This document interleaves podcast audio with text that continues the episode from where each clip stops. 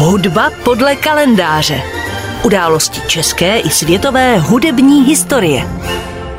Minulý týden jsme si v hudbě podle kalendáře připomínali Ludvíka van Beethovena. Dnes ji věnujeme dalšímu z velkých vídeňských klasiků, a sice Josefu Haydnovi. Tento rakouský hudební skladatel, otec symfonie a smyčcového kvartetu, se totiž narodil 31. března 1732, tedy před rovnými 290 lety.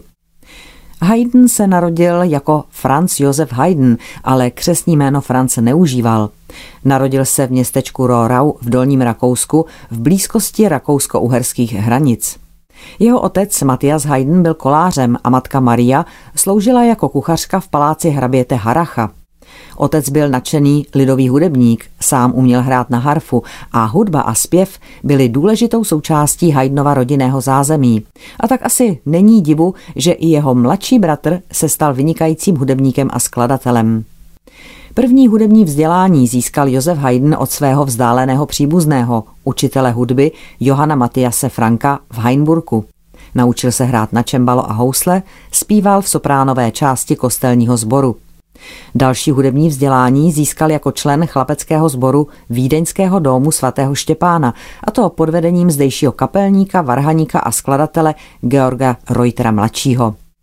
Po mutaci po 16. roku věku toto místo ztratil a v dalších letech se pak ve Vídni živil jako hudebník ve svobodném povolání.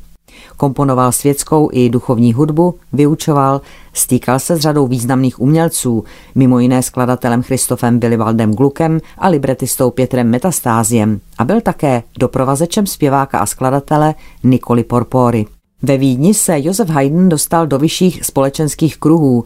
Seznámil se tu s Karlem Josefem von Fürbergem, který u něj objednával skladby a později mu zprostředkoval místo kapelníka u Karla Josefe France Morcína, který na Jižním Plzeňsku vlastnil panství Dolní Lukavice. V jeho službách byl Haydn přibližně v letech 1757 až 61 a právě tady vznikla Haydnova první symfonie, dnes známá jako Lukavická. Po rozpuštění hraběcí kapely vstoupil Haydn do služeb knížete Paula Antona Esterházyho a po jeho smrti v roce 1762 se na dalších téměř 30 let stal Haydnovým zaměstnavatelem Nikolaus Esterházy. Za pobytů na Esterháziovských stacích v Eisenstadtu a Esterháze se Haydn staral o hudební provoz, hudebniny a nástroje, řídil kapelu a především psal – symfonie, divertimenta a koncerty, chrámové skladby, kantáty i opery i díla komorní. Vedle působení v Esterháziovských službách ovšem Haydn navazoval i nová přátelství s dalšími muzikanty v jiných evropských sídlech, ať už to byl Mozart, Dietersdorf či Vaňhal. Po smrti Nikolause Esterházio přesídlil Haydn roku 1790 natrvalo do Vídně. V následujícím roce pak přijal pozvání německého houslisty a organizátora koncertů Johana Petra Salomona a vydal se do Londýna. Jeho dvě anglické cesty v letech 1791 až 2 a poté 1794 až 95 jej proměnili z provinčního kapelníka ve skutečnou evropskou celebritu. Koncertoval u dvora, byl promován doktorem hudby, uvedl se jako kapelník i skladatel. Pro Londýn vznikla řada jeho symfonií, psal písně na anglické texty, upravoval skotské, velšské i irské lidové písně. Inspirován oratorii Georga Friedricha Hendla skomponoval svá dvě populární oratoria Stvoření a Roční doby, která si brzy získala mimořádnou popularitu. Hrála se i u nás Právě Haydnovým stvořením zahájila roku 1803 koncertní činnost ve prospěch svého penzijního fondu Jednota umělců hudebních, která v 19. století patřila k nejvýznamnějším organizátorům pražského hudebního života. A nejen to. Dílo se hrálo dokonce i na českém venkově, ve velkých centrech, stejně jako v menších obcích, a to s původním textem, ale i v překladu do češtiny. Ostatně v českých zemích byl o Haydnovu tvorbu za jeho života daleko větší zájem než o Mozartovu, samozřejmě s výjimkou oper.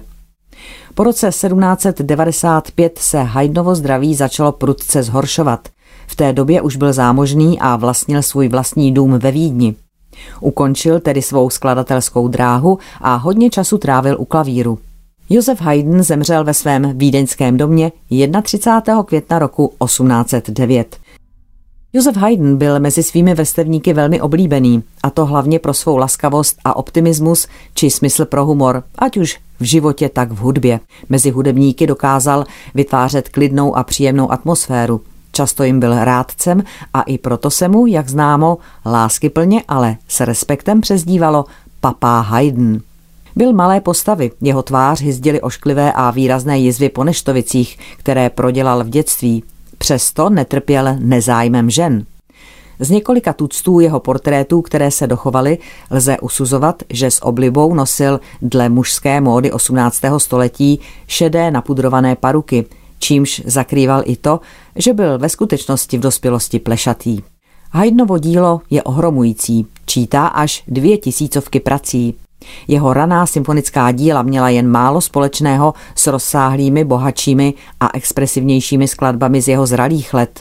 Je to dáno i tím, že měl k dispozici celý orchestr na Esterháze. Mohl experimentovat, zkoušet všechny druhy efektů s různými kombinacemi hudebních nástrojů, neustále obohacovat své orchestrální představy a rozvíjet vtipné, hluboké a elegantní hudební myšlenky.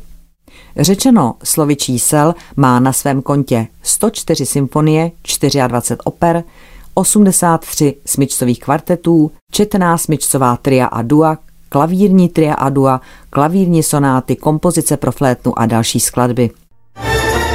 Hudba podle kalendáře.